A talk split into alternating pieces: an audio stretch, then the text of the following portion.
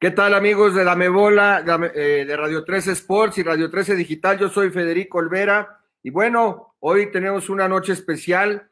Eh, hoy vamos a hablar de fútbol base, de, todo el mundo de las fuerzas básicas, algo imprescindible, algo crítico y muy importante en el desarrollo del fútbol de cualquier futbolista. ¿Por qué? Porque desde niño es cuando se deben de, eh, digamos, reforzar o trabajar las habilidades básicas, las habilidades motrices específicas, específicas y básicas y en general todo esto. Pero bueno, presentar a nuestro invitado hoy, el profesor Cristian Fragoso. Profesor, ¿cómo está? Mucho gusto por este medio, eh, remotamente, ahora que, se, que desde la pandemia se ha puesto muy de moda todo esto. ¿Cómo le va?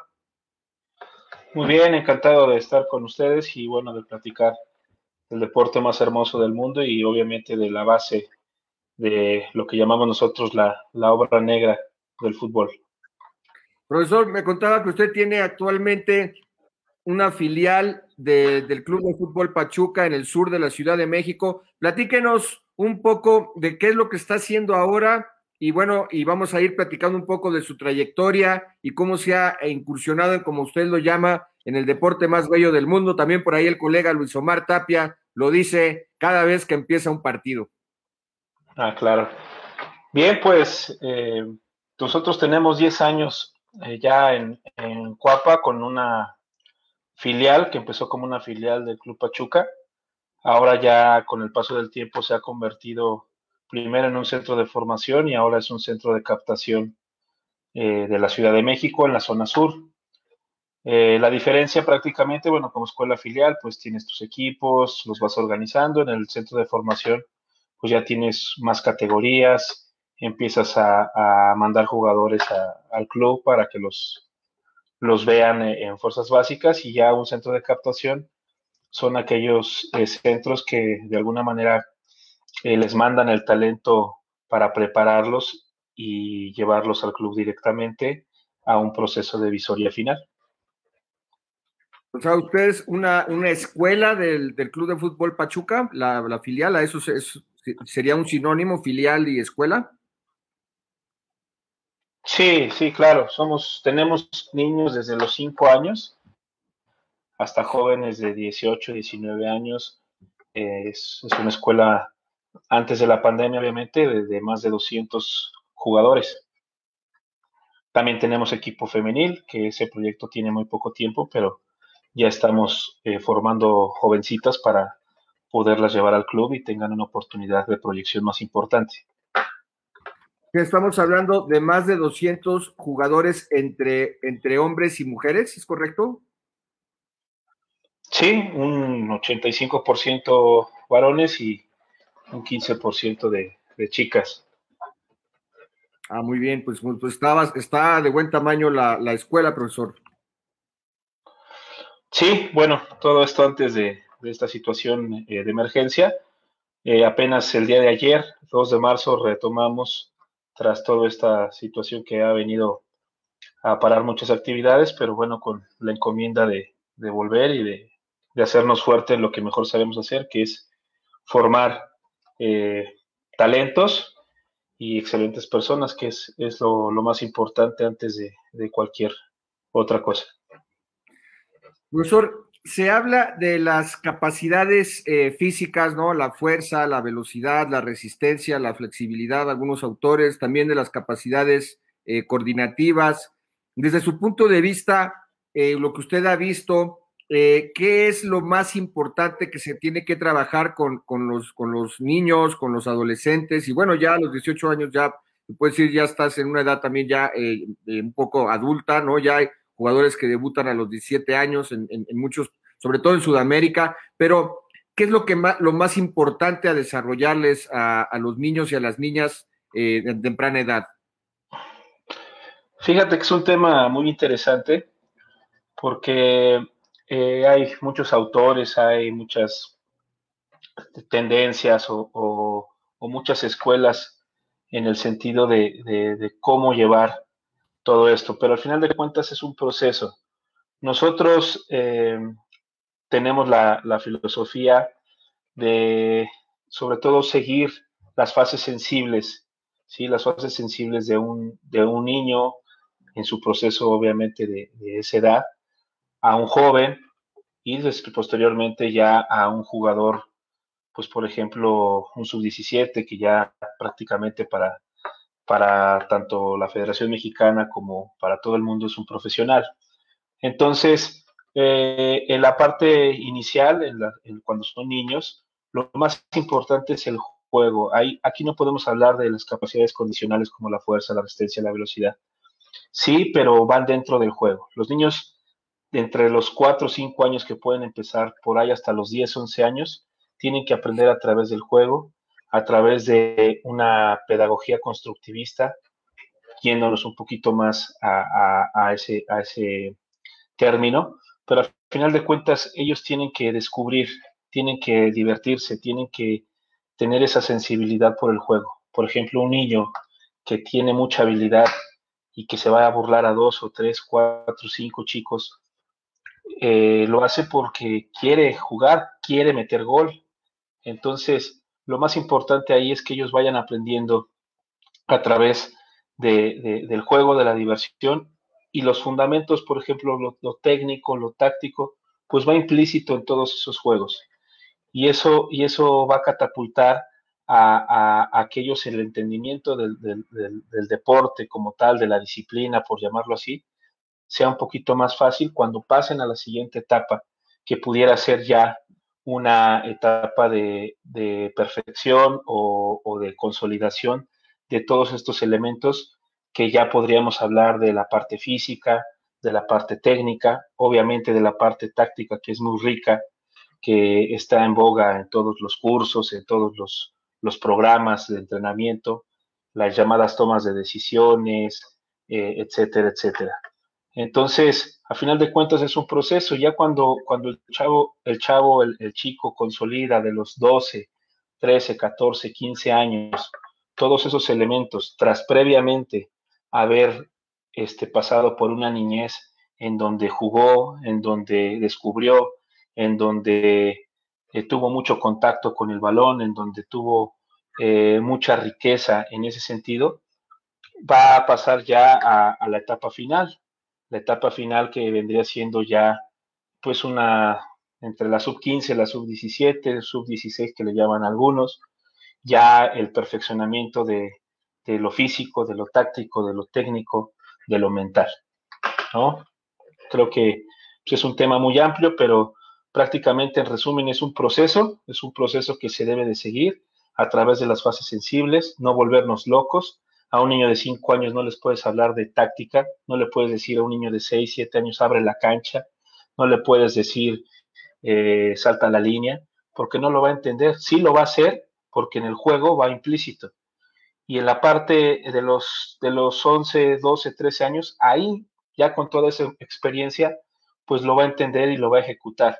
Obviamente ya en la etapa final, donde tú preparas al jugador o lo dejas listo, pues todos esos elementos los tiene que ejecutar lo mejor posible, algunos con mayor este, facilidad, algunos jugadores con, con, este, con, sobre todo con mejor visión, porque este, entendamos que, que ya después de la etapa de consolidación, podríamos decir que ya un jugador se perfila un lateral derecho, pues va a ser un lateral derecho central, por ejemplo, ya específico. Pero, por ejemplo, un niño, pues no lo podemos casar, que sea, ah, pues ese chavo va a ser delantero.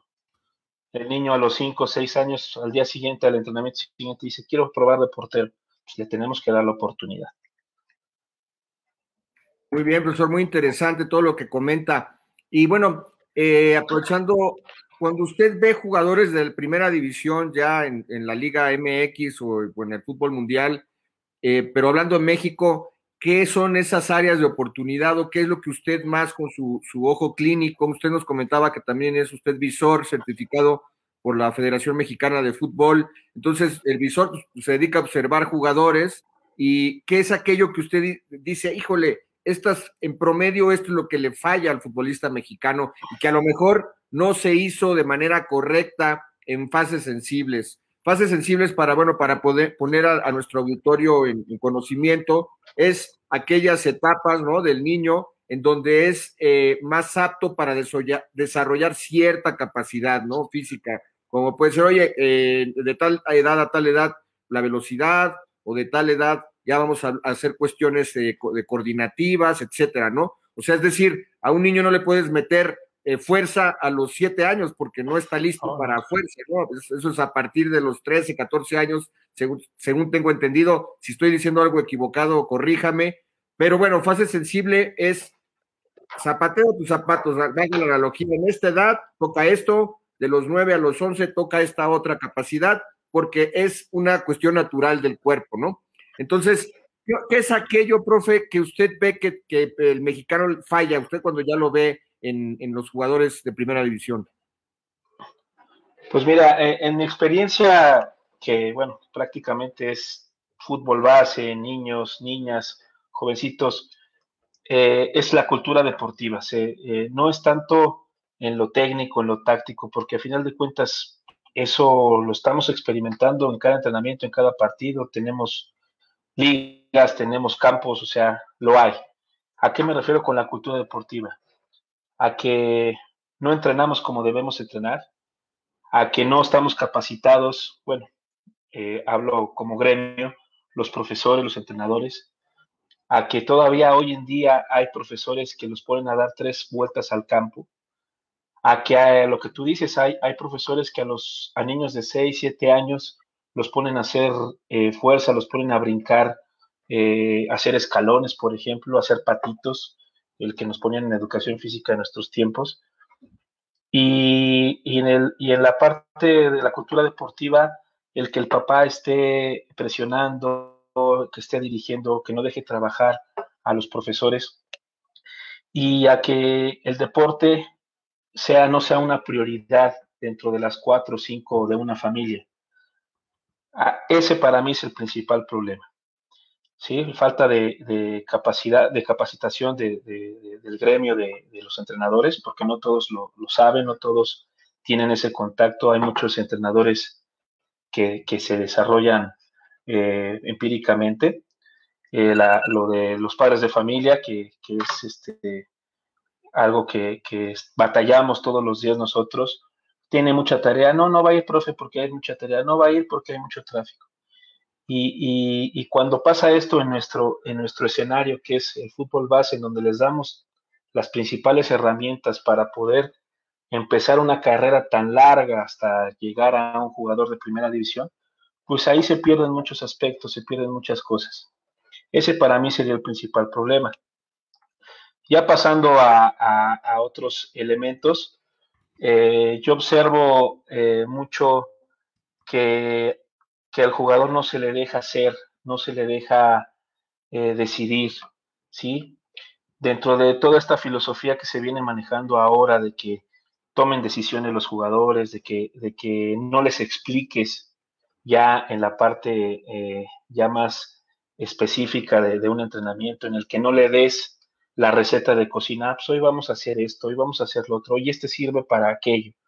¿sí? El jugador, si queremos jugadores pensantes, mejores jugadores, hay que, hay que provocar que se equivoquen, hay que provocar que ellos decidan, hay que provocar que los jugadores entiendan que, el fútbol es un juego, es, este, explosiones, es tomar la decisión acertada. Por ejemplo, mucho de, carecemos mucho de delanteros, ¿sí? Y, y, el, y, el, delantero tiene que estar mucho en contacto con la pelota, muchas veces está rematando a gol, muchas veces eh, hacerlo y no hay entrenamientos específicos y no hay entrenamientos que lo, que lo, que lo provoquen para poder generar ese tipo de jugadores.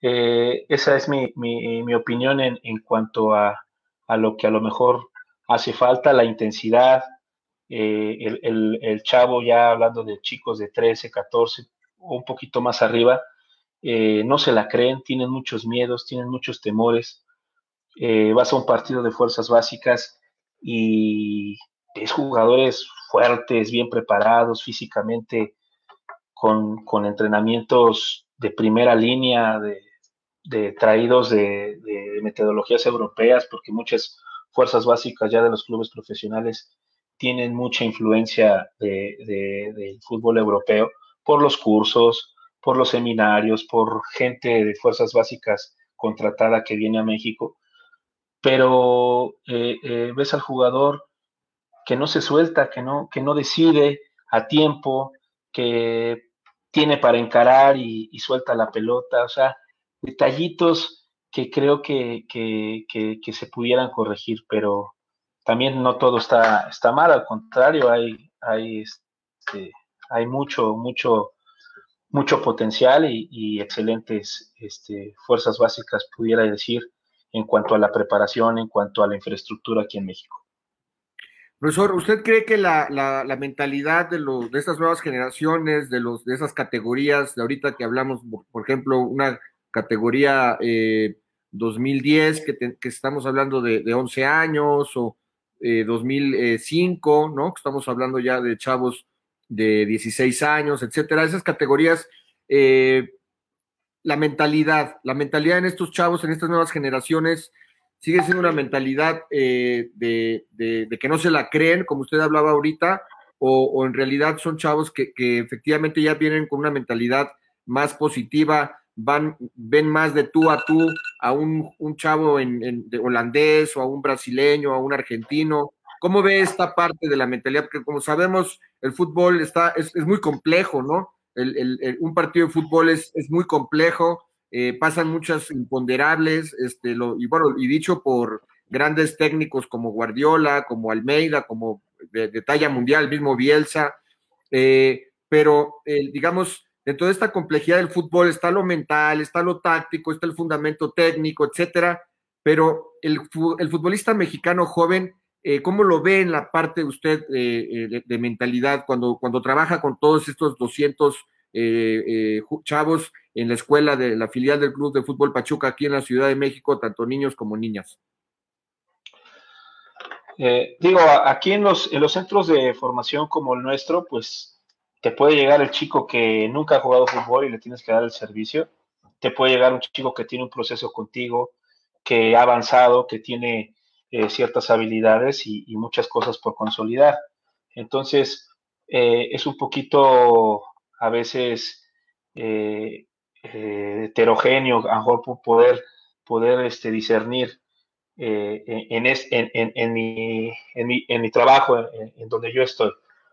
Pero ya yéndonos a que si tú tienes un equipo ya de selección o, visoreado, por, por, llamarlo así, eh, donde tienes jugadores que, que, que, ya tuvieron una excelente base, excelente iniciación en el primer proceso, eh, pues te encuentras con chicos que no le temen a nada y esto no es de 2021. Por ejemplo, la generación de Chucky Lozano, de Eric Gutiérrez ganaron en Japón, ganaron en Europa, en Dinamarca, en la Copa Minnesota, en la Copa Dallas. Eh, no sé si recuerdas todavía más atrás, Enrique Esqueda de América, 80, generaciones 88, 89, es la misma de, este, por ahí de Giovanni, de Chicharo, de, de todos ellos los sub-17 primeros campeones, pues ya se veía venir toda esa, esa, esa competencia, esa mentalidad eh, de, jugar de tú a tú, y, ahí están los resultados en las selecciones menores. Al, holandés, al alemán, al brasileño, ver a México en un mundial infantil, eh, este, es pues, enfrentarte a un rival tremendo, igual que para nosotros lo es. Eh, eh, eso en cuanto a la mentalidad. Lo que yo me refería en el, en el bloque anterior es que al jugador le falta esa pizquita de, creérsela ya, a lo mejor en el momento de apremio, en la última jugada, en intentar eh, ese, tiro a lo mejor de primera, no la controló, no recortó.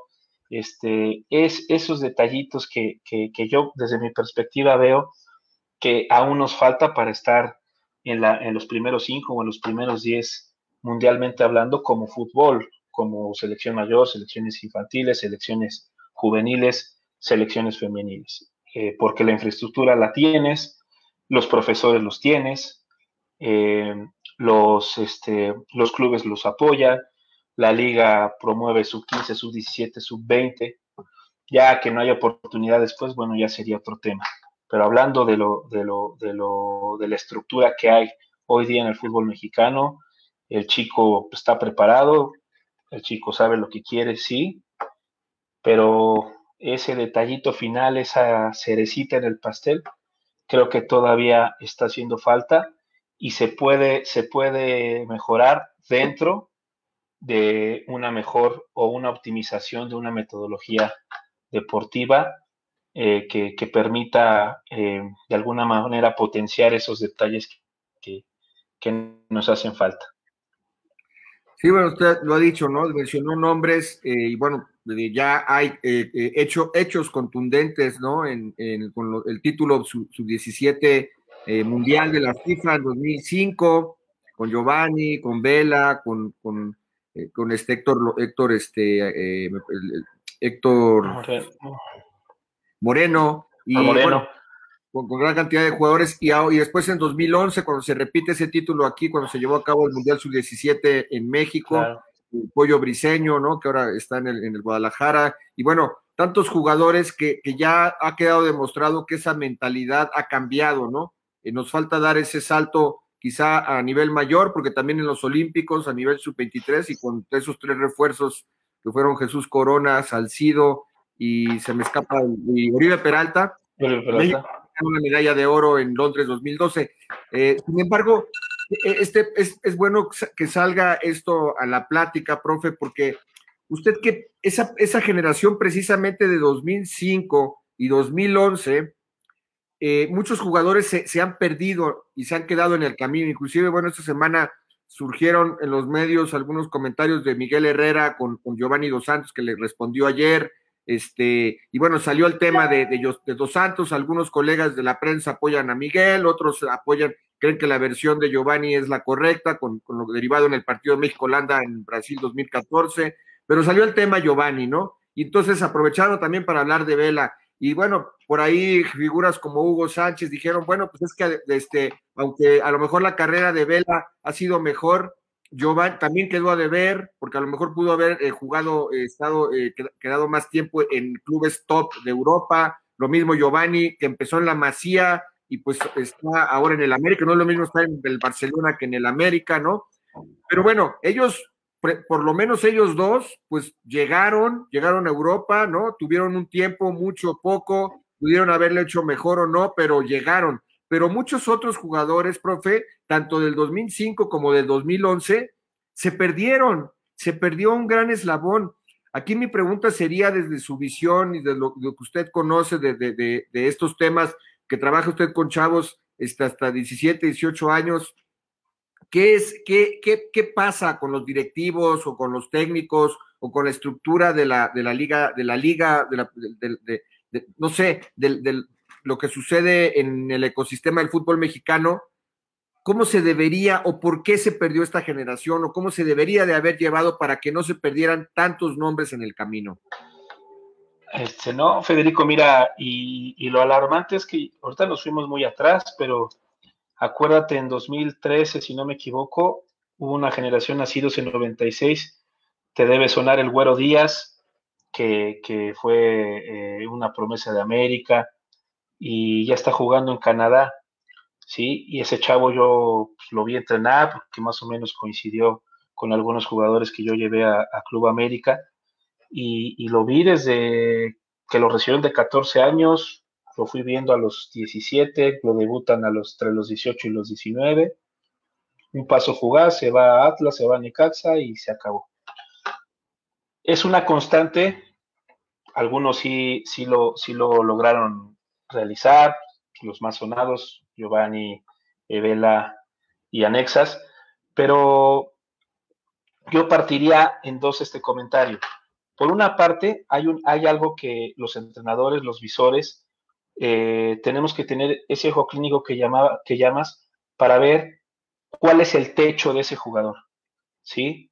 No me gustaría, eh, porque no, no, los conozco en cuanto a que no los he entrenado, en cuanto a que no he estado yo a lo mejor en, un banquillo profesional como para tener la autoridad de, a lo mejor desmenuzar a cada uno de ellos, pero sí te puedo decir que como nos decían a, como nos decían o les decimos a los chicos, lo importante no es llegar, sino mantenerte.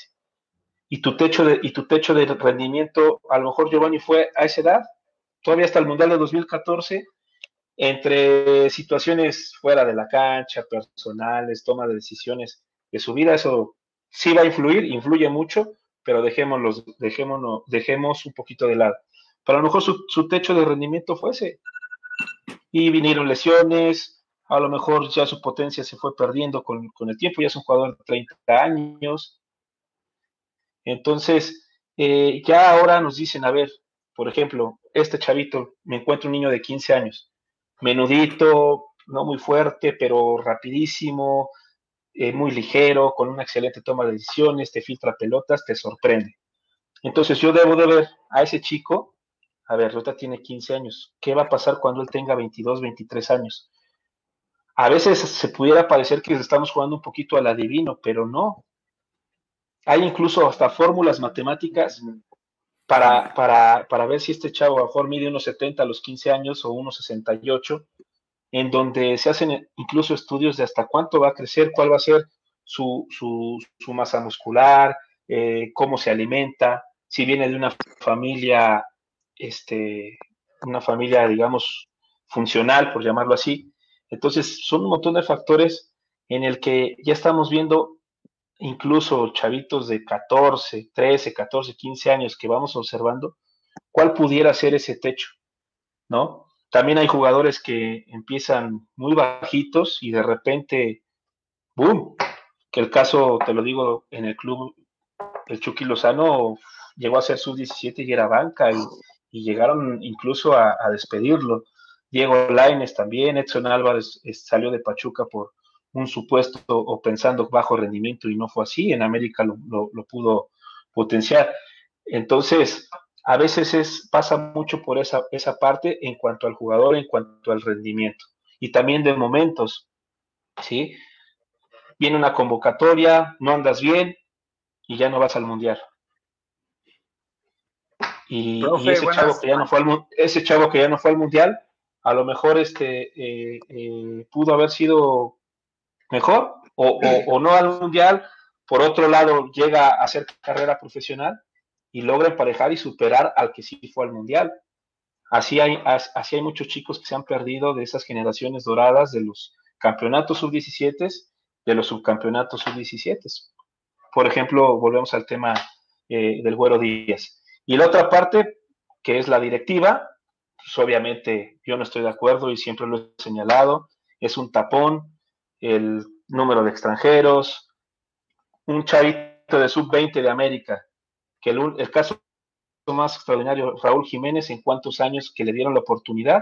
Herrera tiene a, Narciso Mina y a Chucho Benítez, borra Mina y pone a Jiménez a jugar y Jiménez, si no le hubieran dado esa oportunidad, no estaríamos hablando de un jugador de, primera línea o de los mejores delanteros en, en, una liga como la Premier. A veces pasa por eso, porque los entrenadores, los directivos, obviamente prefieren al extranjero. Por ejemplo, yo tuviera un hijo en América en sub-17 y va muy bien, en sub-20, no debería ilusionarme que va a jugar, porque ¿cómo le va a quitar el, lugar a Fidalgo ahorita que llegó? ¿Cómo le va a quitar el lugar a, fulanito de tal? Sí se lo puede quitar, sí, sí, sí puede llegar, hay casos, pero son mínimos. Cuando llegan a mi centro de formación, oiga, este, profe, quiero traer a mi hijo eh, aquí porque quiero que sea futbolista. A ver, señora, de un millón de personas llega uno, hay 340 jugadores, 350, permíteme, eh, jugando en primera división. Y somos, nada más en la alcaldía Iztapalapa, son que 5 millones de personas. Entonces, también hay, hay, que poner los pies en la tierra, son procesos difíciles y, cada, cada jugador prácticamente tiene su propia historia y, y, a veces pasa o por, o por el techo de rendimiento, por situaciones externas, lesiones, eh, malos hábitos, malas amistades, la fiesta, todo se, engloba ahí y obviamente una estructura profesional en donde privilegias al extranjero, en donde privilegias al naturalizado, antes que el jugador este, eh, hecho por tus fuerzas básicas. Es lo que uno a veces no entiende estando, estando de este lado. Disculpa, ahora sí. No, no se preocupe. Buenas noches, este profe Fragoso. Mi nombre es eh, Hugo Yáñez, gusto saludarlo. Eh, Fede, buenas noches. Este, pues, bueno, yo ahorita sobre la pregunta que, que, está aquí eh, en cuestión, yo recuerdo que en los, en los torneos largos de hace, de hace, unos años, el número de extranjeros era reducido, yo recuerdo, eran tres a máximo cinco, y creo que sí, ajá, máximo 5 3, si regresamos a esa visualización, se le puede dar ese aporte a los jóvenes, que es lo que nos está dando hoy en día. Creo que hoy tenemos que, y desgraciadamente, va por más interés comerciales, va por más interés de otros lados que le compete a la Federación Mexicana de Fútbol como a los clubes. Entonces yo creo que si se retoman las bases como era anteriormente en las décadas de los 80, todo a principios de los 90, podemos regresar a ese, a ese aspecto. Eh, por otro lado, profe, yo le quería preguntar eh, que me diga usted qué es lo que se está trabajando en Pachuca para hacer la mejor cantera de México hoy en día, que sacan a jugadores como Irving Lozano, como Eric, eh, como Eric Gutiérrez, como en el caso de otros jugadores que están consolidando poco a poco, a pesar de las circunstancias de los extranjeros, ¿no? ¿Qué es lo que se está haciendo bien? Porque recordamos todos que en los noventas era Pumas, fue Atlas, en su tiempo fue Chivas, pero hoy Pachuca tiene ese, esa mentalidad o ese chip, ese chip, perdón, que, muchos equipos quisieran tener hoy en día, que se está perdiendo mucho y que pues no hayan cómo, cómo respaldar esos proyectos entre directivas y saber dejar un proceso a los técnicos del respaldo, tanto de la sub 13, 15, a las que usted me diga. Bueno, eh, dentro de lo primero que comentaste, eh, creo que este fenómeno, fíjate, este fenómeno de la pandemia en donde es una excelente área de oportunidad por el tema económico que a los clubes les ha pegado brutalmente. Eh, te habla así apostar por los chavos, ¿sí? Porque traes a, extranjeros de medio pelo que no rinden.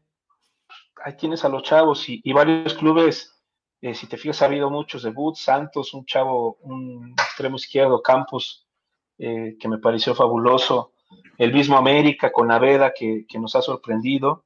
Yo lo llegué a ver eh, en una visita aquí al club y, este, y pues, lo vi cara de niño prácticamente y prácticamente un año de pandemia ya lo ves debutar y dices, wow, fabuloso, el mismo Pachuca, este, o sea, creo que, esta es una excelente oportunidad para que cambien un poquito esas cosas, ¿no? Obviamente los de presupuesto van a seguir trayendo, pero equipos que, pueden ser eh, esos propulsores de este cambio, creo que es la mejor oportunidad ahorita que, a lo mejor no se pueden contratar tantos jugadores por, esa, por la situación económica, creo que es la mejor opción. Y, y sí, yo coincido contigo, mientras menos jugadores extranjeros haya, más oportunidad, van a crecer este, los, los, los, jóvenes. Y sobre todo también en posiciones importantes, los delanteros. O sea, JJ Macías, ¿qué le pide a quién te gusta? A Furch, no le pide nada. ¿Qué le pide eh, a lo mejor? ¿Qué te gusta? Ormeño, tiene, tiene la estatura, tiene remate, sabe botarse, este, tiene un, excelente manejo de perfiles. Entonces, no le pide nada a, lo mejor al delantero, por ejemplo, a, Quiroga, ¿sí? que lleva un año prácticamente, nos deslumbra y llega prácticamente un año y falla unas crisis. No puede ser, ¿no? Porque igual que las falla mejor un jugador de tu cantera. Sí, ahorita nos pasa de Pachuca con Roberto de la Rosa. Roberto de la Rosa, tú lo veías en sub-20 metía goles a racimo. Todos decían, este cuate es un fuera de serie. Claudio Aguilera, el técnico actual de la 20, es, chileno, de la sub-20 de Pachuca. Lo, tuvo y, lo, estaba muy cerca de él y te lo dice, este es el mejor delantero mexicano que yo he visto. Y ahorita no se le están dando las cosas. También a veces, uff, es un poquito difícil, ojalá y, y enderece, pero es un tema complejo. Y, este, de la parte eh, de, la oportunidad, pues es esa, que, se les dé y, tenemos que, seguir nosotros generando eh, desde, desde pequeños, cambiar muchos, muchos hábitos, tratar de moldear muchas cosas para, para poder entregarle a nuestros clubes con los que tenemos afiliación o participación, pues mejores jugadores, porque todo eso, todo eso que se va acumulando de un jugador va empezando desde que, desde que llegan a los 6, 7 años con toda la ilusión de, jugar al fútbol. Profe, eh, en usted como visor y en el pasado, pues mucho era de lo que, de la percepción del visor y de lo que veía a, un chavo, ¿no? Pero ahora con la adopción de la tecnología que tiene la Federación Mexicana y bueno, en el mundo existe, ¿no? Las cámaras, el CU Play, el Y Scout, este, el WIMU, que de hecho hoy se le cayó al Chicote Calderón el partido de Chivas contra Querétaro de la espalda, este dispositivo que se ponen en la espalda para medir velocidad, distancia, aceleraciones, recorridos, etcétera. Y a lo mejor a un visor se le, se le facilita eh, para poder detectar, ¿no? Este, tú en el White Scout puedes ver a cualquier jugador del mundo. Preguntarle, ¿usted en la filial en donde usted trabaja usan esta tecnología? o esta tecnología ya empieza a usar solamente en fuerzas básicas allá, allá en Pachuca? Eh, me disculpo porque no, no respondí el segundo comentario y ahorita retomamos esto. Y me decías de, qué hace Pachuca para, para estos jugadores. Eh, mira, eh, el, punto de inflexión de Pachuca fue que un día los directivos, Andrés Fassi y Jesús Martínez, dijeron, nosotros queremos tener a los mejores jugadores de México porque queremos generarlos y queremos ganar dinero por ellos, queremos venderlos y que jueguen en Europa. Entonces, pues mucha de, esta parte o la parte medular o, este, básica de este proyecto fue, a ver, voy a, voy a traérmelos, les voy a dar un internado, les voy a dar escuela, les voy a dar asesoría, les voy a dar alimentación. Entonces, todas estas generaciones de, Chucky, Gutiérrez, este, eh, Herrera, que algunos llegan más tarde, no todos llegaron desde chiquitos.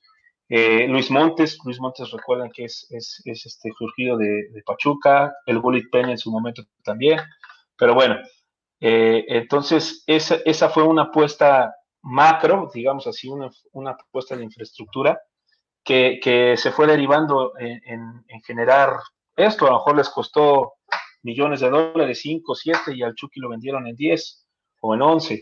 Entonces, pues a final de cuentas es invertir y apostar, que fue lo bueno que hizo Pachuca. Ya ahora, pues muchos, muchas, muchas fuerzas básicas, pues han, han acercado, acercan, han acercan, se han acercado, perdón, a estos parámetros. A lo mejor no tanto con una universidad del fútbol, pero pues ya los tienen ahí, los apoyan, se fijan en la alimentación, en un modelo integral, y eso también ha, potenciado mucho el, trabajo y el éxito de las, de las selecciones menores. Pachuca te, aporta cinco o seis jugadores a cada selección, en sub 13, sub 15 casi siempre es finalista o semifinalista, está con Atlas, con Chivas, con los, ahora los norteños que le están metiendo con todo. Eh, cosas que dejaron de hacer, por ejemplo, América, Pumas, Tú dime en Pumas, después de Luis García y de Jesús Olalde, ¿qué delantero mexicano han generado en más de 25 años? Lalo Herrera está perdido. Nada, nada, nada, nada. Y traen ahora un panameño. Sí ponen a Montejano, pero porque se lesiona dinero. No lo ponen porque, porque apuesten por él. Hay un, hay un jugadorazo en Pumas que es el hijo del Iguala Carreón, que roba en la sub-17, es un jugadorazo.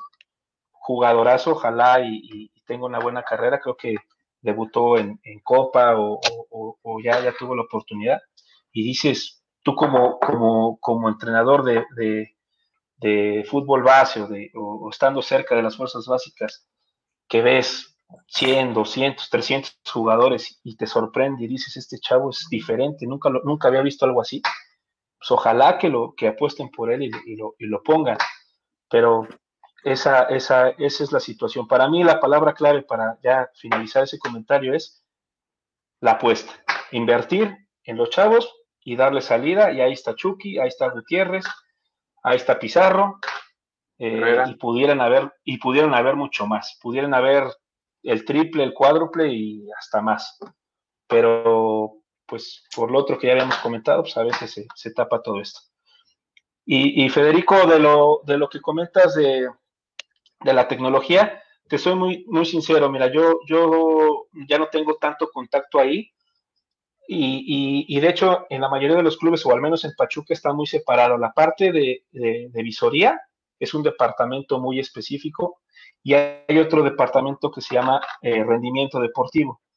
Entonces, prácticamente eh, los que hemos sido visores o somos visores, nos encargamos de, de, palpar, a ver, este chico toma estas decisiones, juega, eh, tiene, tiene un excelente manejo de, esta posición de juego, tiene excelentes manejo de perfiles, es rápido, es encarador, ah, pa, pa, pa, juego de cabeza, le falta ir y vuelta, todo como que muy romántico. Entonces, yo levanto, por ejemplo, Federico Olvera, me interesa que juega extremo derecho, encarador, de cinco mano a manos, me ganó cuatro, me gusta. ¿Qué le falta? Pues, un poquito de físico. Entonces, ese reporte pasa ya a, otro departamento que es el de rendimiento y si ese chico nos interesa, bueno, primero obviamente tiene que pasar filtros, etcétera. El técnico, el, técnico de la, de la categoría pues, lo tiene que ver. obviamente el director de fuerzas básicas pues tiene que estar eh, conforme con ese rendimiento y a partir de ahí pues ya, ya, ya se hacen todos esos análisis, esos estudios que sirven de mucho. Hoy en día la tecnología es fundamental. De hecho, muchos entrenadores, o se dice, digo, no me consta porque no estoy ahí, no, no, no, puedo mentir al, respecto, pero que de esos estudios hasta se ganan partidos, ¿no? ¿Cuántas veces pisa el área ahí? Este, este, este contención, estos tipo, lo que les, les, llaman los box to box, ¿no? Entonces analizan, a ver, eh, incluso en el primer tiempo, pues es más agresivo el segundo contención, entonces hay que ponerle este, eh, hay que ponerle marca o hay que poner tres medios para que no vaya. Entonces, a partir de todo esto que se ha dado de, la medición, tanto física como táctica, de, todos, de todos estos números, pues se han, se han hecho maravillas, pero ya prácticamente es eh, en, el profesionalismo. Por ahí de la sub-17 y la sub-20 para arriba. Nosotros, sub-15 es para abajo, fuerzas básicas 13, 14 años y, y obviamente menos en escuelas de fútbol, aún no, no, contamos con, toda esa tecnología. Lo que sí te puedo decir que Pachuca, por ejemplo, en las visorías finales, en donde, por ejemplo, yo veo un chavo el día de mañana, me gusta, ya va directamente al club, ahí ya hay mediciones muy interesantes, sin ser tampoco este, algo fuera de, órbita, en donde, donde medimos mucho, por ejemplo, la coordinación a través de diferentes ejercicios este, y fórmulas que tiene, que tiene el club eh, desarrolladas con expertos en, en, la preparación física, de, de, medida, de fuerza, de velocidad, y se, se, promedia un poquito todo eso para, para, ver lo que te decía hace rato. Tú ves un chico de 15, 16 años, bueno, ¿qué proyección podría tener para cuando tenga 20, 21? Y es un, sinfín de elementos que, bueno, al no ser yo el experto, no, no, no podría ahondar más a detalle. Oiga, profe, se me vino a la mente hace rato, que hablabas tú mucho de los este, temores o de que los chavos ya no se la creen. ¿Usted cree que pase mucho por eso, porque se distraen y no se concentran los jugadores juveniles con las redes sociales? Eh, con, las fiestas o hay otros distractores porque no hay esa disciplina. ¿Qué es, lo que, ¿Qué es lo que está pasando para que ahorita haya jugadores que se estén perdiendo, pero porque hay muchos que sí tienen la calidad, pero se desorientan? ¿Ustedes cómo los, cómo ahí en Pachuca tratan de orientarlos o ponerlos a raya, pues? Sí, mira, es, muy complicado. Eh, dentro de mi formación académica, yo soy licenciado en Ciencias de la Comunicación eh, y, falta mucho en los clubes. Yo, yo he tratado de, incluso, eh, ya con los cursos que he tomado, con algunos profesores con los que he tenido contacto, de que, y, no me va a dejar mentir Federico, en, en, la, en la, parte del ENDID, se debe, se debe de tocar ese tema de, de, la comunicación tanto, tanto grupal como interpersonal y masiva, o, una asesoría de, de, medios de comunicación por los, por los, por expuestos que son los, los chicos hoy en día en el manejo de, todo esto, ¿no? Además, a un chavo de 17 años, pues ya cobra, uno de 20 va a cobrar más y si llega al primer equipo, pues imagínate cuánto va a cobrar con los sueldos que se pagan en México.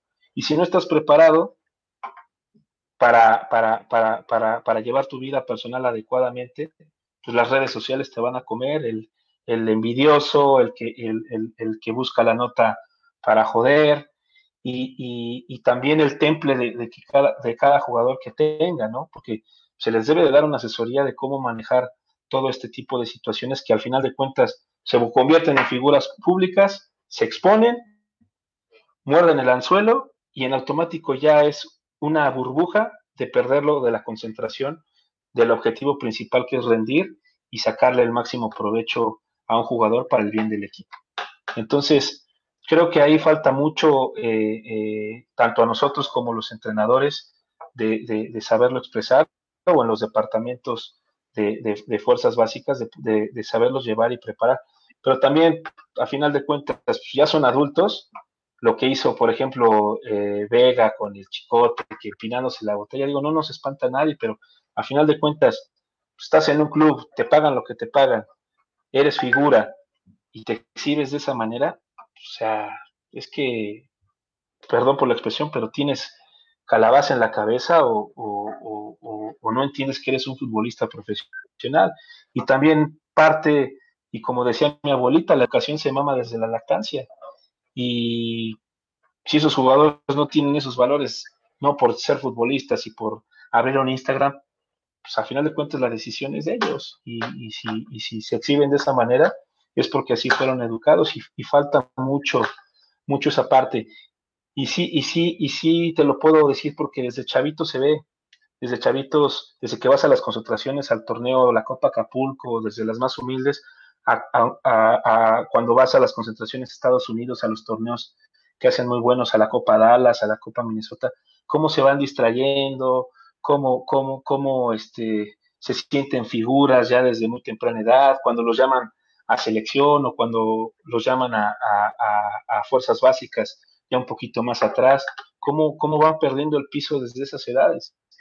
Y si no lo, lo logran asimilar con el buen consejo de un padre, con el buen consejo de un, este, de un entrenador que tenga el conocimiento para poderlo llevar, pues va a tener 18, 19, 20 años y lo va a seguir haciendo, como lo hacen, pues creo que el 70% de las chivas del Guadalajara, lo han hecho en Pachuca, lo han hecho en todos lados. O sea, creo que pues, también es generacional, no lo sé, pero lo que sí te puedo decir que sí es un problema que, que créeme que a los clubes y a los entrenadores sí les, sí les afecta y, están preocupados por ello porque pues, la cabeza está, está este, en acabar el partido y mandar la foto en Instagram en lugar de, de, como antes, ¿no? Como me tocó, aunque yo no fui jugador profesional, pero sí, sí, sí, sí jugué a un buen nivel, te puedo decir que era pues platicar con el, hacer grupo, platicar con tu, con tu compañero, platicar con el profe, platicar con el equipo, qué pasó, qué podemos mejorar, o a lo mejor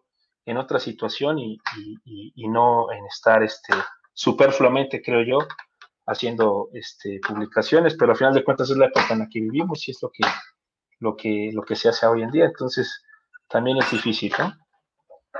Profe, dos preguntas. Eh, la primera es, ¿qué promedio de nivel socioeconómico está en, la escuela en la que usted dirige estos 200, más de 200 chavos? Eh, hablando de lo que usted está platicando ahora de, esta problemática, ¿en qué promedio de, nivel socioeconómico? ¿Es alto, bajo, clase media? Mira, es una pregunta muy interesante. Nosotros estamos en, bueno, de lo, de lo que yo tengo así a flor de piel, nosotros estamos en Villacuapa y digamos que es una zona media, media para arriba, una rayita arriba, pero a mí me pasa que es una zona aspiracional, por ejemplo, para la gente que viene de Xochimilco, la gente que viene de las colonias de Iztapalapa, en la faldita Contlagua, Coyoacán, ¿sí?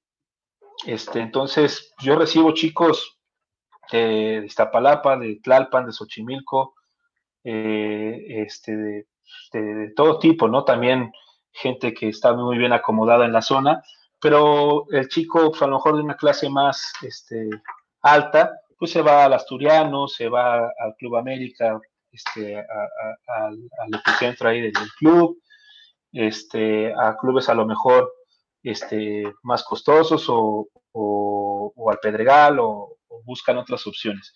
Entonces te puedo decir que yo tengo una población clase media, pero también eh, no solo es que yo esté afiliado al Pachuca, nosotros tenemos una asociación civil que se llama Talento Formativo Integral y, tengo la, encomienda de apoyar a muchos chicos. Entonces tenemos un 15% de, de jugadores que reciben un apoyo, si no del, del 100%, sí por lo menos de la mitad, algunos del 25%, y, y, muchos de ellos son chicos con talento, muy talentosos, pero con un, nivel económico, pues, digamos que bajo, ¿no? Que no pueden asumir una, una cuota mensual que nosotros, por ejemplo, es de 800, entre 800 y 950 pesos. Súmale uniformes, súmale torneos, súmale los zapatos, súmale los, los, transportes, entonces también ese tema de verdad que es, es muy interesante y, y, y, que si el gobierno de la ciudad apoyara con campos, que a nosotros no nos cobrara tanto las rentas de los deportivos, de las canchas, y diera un poquito más de facilidad, créeme que tendríamos talento. Imagínate los chavitos que juegan abajo de los puentes de, de, de, de las colonias, cuánto talento puedes encontrar. Cristiano Ronaldo salió de la calle, Romario salió de la calle, Neymar salió de la calle. Adriano, ¿no? Y, Ronaldinho también. Imagínate, o sea, Salcido salió de que lo invitaron a una reta y, no se completaban y, ahí se descubrió Salcido. Entonces, muchos, muchos, yo tengo 200, pero ¿cuántos, cuánto, bueno, tuve 200 en todo este tema, pero ¿cuántos chavos no puedo ver porque no los pueden llevar. Ahora, el tema de las familias disfuncionales, pues antes te llevaba el papá, la mamá, ahora pues hay chavos que no los pueden ni llevar. No los pueden ni llevar a, a, a, mejor tienen para pagar, pero no los llevan. Están encerrados en los, en los, eh, jugando Fortnite, jugando FIFA, jugando videojuegos. Y, y, cuánto talento no nos hemos privado de ver, ¿no? Por, por muchas situaciones, tanto sociales como económicas, ¿no? Profesor, es muy interesante lo que comenta. Precisamente aquí viene un, planteamiento. A ver ¿qué, opina usted. Por un lado, tenemos chavos de esa zona que usted comenta, del Pedregal, de, toda esta zona del sur de la ciudad más acomodada, con colegios más acomodados. Y por ahí, la, esta gente, su forma de pensar es eh, de que, bueno, eh, mejor estudia una carrera y dedícate a, algo que te va a dejar, ¿no? Y, por otro lado, los chavos que es aspiracional, como y, dimos ejemplos como Ronaldo, como Ronaldinho, etcétera, como Salcido, que, que, no tienen nada que perder, no tienen nada que perder y entonces es una apuesta, una apuesta donde tienes mucho que ganar, pero no tienes a lo mejor todas esas herramientas que usted comentaba y la pregunta de, de, Hugo, ¿no? De, de oye, el, la buena guía del papá o de la escuela de paga, que te, que te van llevando, que, que, tienes más disciplina, que te exigen. Y por otro lado, en una zona más aspiracional donde estás luchando por comer y en donde, como usted dice, ya llegan a los 13, 14 años, como no tienen esa, esa, eh, los, ese seguimiento o los esa guía, ese, ese mentor, ese, ese, eh, esa, ¿cómo se llama? Cuando tienes un mentor y estás ubicando al chavo. Entonces, cuando tienes 14 años y no tuviste nada, de repente o ya a los 17 cobras dinero, pues te vuelves loco, ¿no? Pero, claro. porque yo también, yo, yo me puedo plantear, digo, bueno, a lo mejor en, en esas escuelas este, donde se supone que tienes una mejor educación, a lo mejor hay un talento, pero los papás le dicen, no, mijo, ¿para qué te vas a dedicar al fútbol?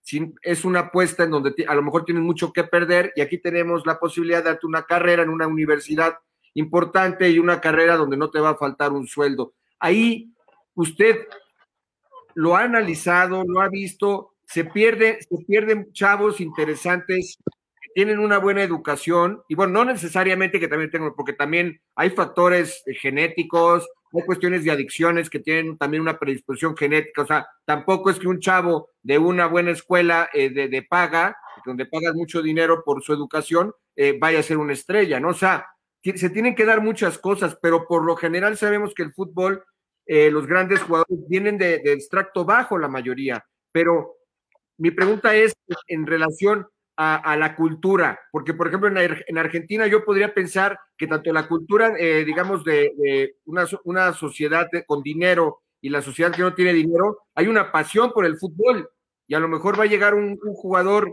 bien acomodado, de posición de, clase media alta, y en México a lo mejor no. ¿Usted cómo analiza esto para ir cerrando? Fíjate que es, es muy interesante y lo he pensado y lo hemos platicado entre, entre colegas eh, fíjate, te, voy, te lo voy a poner así. El chico bien comido, de que tenga más, decir buenas escuelas o no, bueno, pero colegio, un colegio que le dé buenas este, herramientas. Podamos decir que para nuestra sociedad, a mejor un colegio privado, bien comido, de una familia este, sólida, tiene muchas ventajas. ¿Sí? Este, yo en, su rendimiento, en su manera de pensar, en su manera de interactuar, en su manera de entender el juego. Aunque no sea tan virtuoso, tan talentoso, tan habilidoso, tan, tan pícaro, ¿sí? Porque va, llega, llega un momento en, en el que se tiene que tomar una decisión y lo tiene más claro. Lo tiene más claro en cuanto a su seguridad, tengo muchachitos de 13, 14 años que se paran con una personalidad de capitanes o, o, ante situaciones adversas y lo ves y dices, pues este chavo quiere apoyo de su familia, este chavo está bien comido, este chavo no padeció nada. Entonces tiene muchísimas ventajas. Este, habla, eh, eh, eh, tiene un, roce cultural este, mayor, ¿no? Se, se, puede, se puede comportar de mejor manera en todos sentidos. El chavo humilde puede ser muy humilde, puede ser de una extracción muy humilde, pero también si, si tiene ese cobijo familiar, y, aunque va, viaje en pecero, aunque tenga zapatos rotos, también, pero es un poco más difícil. Y te lo puedo decir porque lo he vivido 10 años, ¿no? Obviamente, si el extracto humilde tiene problemas, tiene eh, violencia intrafamiliar, obviamente va a ser tremendamente muy difícil que pueda en un momento ya de 13, 14, 15 años que brincan, que ya los scouts, los visores, ya los, los quieren tener, que los ven como prospectos para lo que viene, va a ser muy difícil. No imposible, pero sí muy, pero muy difícil. Y te voy a contar algo que nos se percató el club, nuestros, ahora sí que los jefes de, visoreo, de los, los que están viendo la inteligencia deportiva, es, traían a chavos de Oaxaca muy buenos, por llamar así, un tipo Aquino, y, y, en, los internados de Pachuca, en donde viven, el rezago educativo que tienen, no se hallaban. Pachuca, la Bella Airosa, en diciembre, ¿cuántos estás? A, amaneces a menos 5 grados. No podían, pese a su talento, todas esas situaciones externas, y venían de pueblitos de Oaxaca, de Veracruz, hasta norteños o costeños o del Pacífico, no se hallaban. Entonces, eh, un profesor nos dice, el chavo de ciudad se puede adaptar más fácil a lo que queremos porque aquí tienen que estudiar, aquí tienen que levantarse temprano, aquí se tienen que disciplinar y ellos, pues les cuesta un mundo, no que no lo quieran hacer, pero les cuesta. Y, por ejemplo, de la Ciudad de México a Pachuca, pues es una hora, bueno, una hora en salir y una hora en llegar de la ciudad por el tráfico, pero dices, son chavos que se pueden adaptar más a, ese, tipo de, exigencias, porque ya el futbolista lo quiere, una, ya son atletas, ya son atletas de alto rendimiento, ya son jugadores pues, que tienen que tener un físico tremendo y si no lo tienen muscular, lo tienen que tener en velocidad, lo tienen que tener en resistencia. Entonces, sí cuenta mucho. Te lo voy a poner ya en un ejemplo profesional. Eh, independientemente de que el Chicharito es, de familia profesional y que para mí influyó mucho para que llegara donde llegó, el hecho de que tuviera de una familia sólida, que tuviera a lo mejor estudios, este, supiera hablar inglés, pues, le ayudó mucho para poder romperla en el, United, porque al final de cuentas no, era un no es un jugador el más virtuoso o el más inteligente que hemos tenido, pero lo pudo hacer. Y, para mí cuenta mucho eso. Sin, sin entrar al tema de Richard, nada más es como un, como un este, eh, eh, apunte. Pero, pero sí, sí, sí, sí influye mucho esa parte, yo lo veo y lo veo todos los días. Tenemos un minuto para cerrar.